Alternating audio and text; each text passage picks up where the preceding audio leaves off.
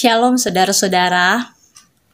Tak terasa sudah beberapa bulan kita berjuang menghadapi pandemi Covid yang belum juga berakhir. Kita saat ini terus memakai masker, bahkan itu secara otomatis ketika kita pergi ke mana pun.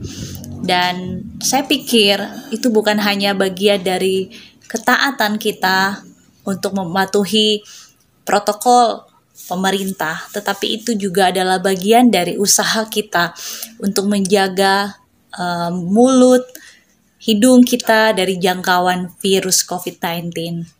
Namun saudara-saudara, satu hal lagi yang firman Tuhan mau katakan hari ini adalah jangan lupa kita menjaga mulut dan perkataan kita. Firman Tuhan dalam Amsal pasal 18 ayat 20 hingga 21 berbunyi demikian. Perut orang dikenyangkan oleh hasil mulutnya. Ia dikenyangkan oleh hasil bibirnya. Hidup dan mati dikuasai lidah. Siapa suka menggemakannya akan memakan buahnya. Ini adalah versi terjemahan baru bahasa Indonesia. Saya ingin membacakan satu versi, yaitu dari bahasa Indonesia masa kini, yang berbunyi demikian, saudara-saudara. Bagi kata-kata yang diucapkan, ada akibat yang harus dirasakan. Lidah mempunyai kuasa untuk menyelamatkan hidup atau merusaknya. Orang harus menanggung akibat ucapannya. Saudara-saudara, betapa kuat kuasanya daripada lidah itu, sehingga Allah pun ingin kita memperhatikannya dengan sangat serius. Karena lidah bisa muncul pertengkaran yang hebat di dalam relasi keluarga, di dalam relasi komunitas gereja. Karena lidah, orang yang mabuk ataupun orang yang tidak mabuk bisa terjadi saling membunuh satu sama lain.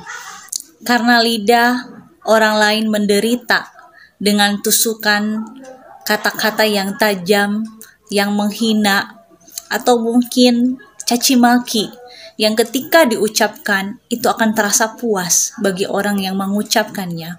Dan saya kira ada begitu banyak kerusakan-kerusakan yang terjadi yang disebabkan oleh lidah kita bisa katakan bahwa hal yang kecil bisa menjadi hal yang besar.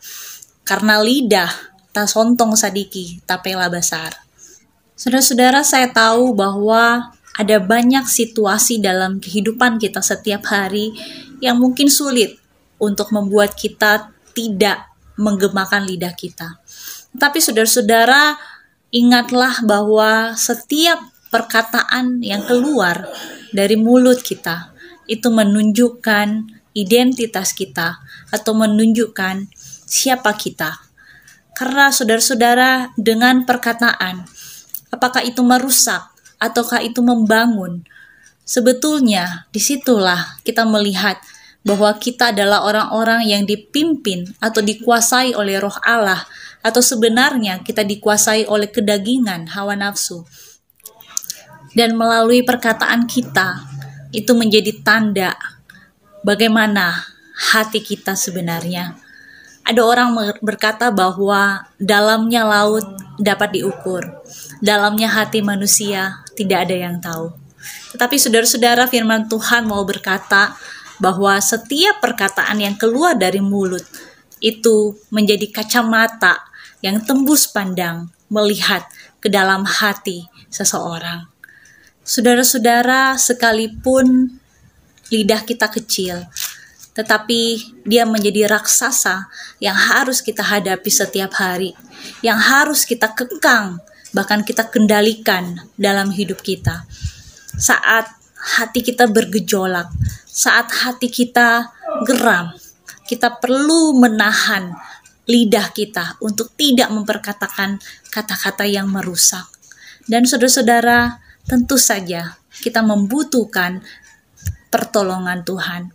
Oleh karena itu saudara-saudara, biarlah firman Tuhan mulai menjadi senjata kita setiap hari, setiap kali kita menghadapi hal itu. Biarlah kita berkata seperti pemazmur yang berkata demikian di dalam Mazmur 141 ayat yang ketiga. Di situ dikatakan, "Awasilah mulutku ya Tuhan, berjaga-jagalah pada pintu bibirku. Kiranya ini menjadi doa kita dan juga menjadi harapan kita. Saudara-saudara, tetap sehat secara fisik, sehat hati, dan juga emosi. Bahkan tetap semangat dan juga tetap bergantung kepada Tuhan ketika kita berjuang menghadapi COVID dan juga raksasa lidah kita ini. Kiranya Tuhan menolong kita sekalian. Tuhan memberkati. Shalom.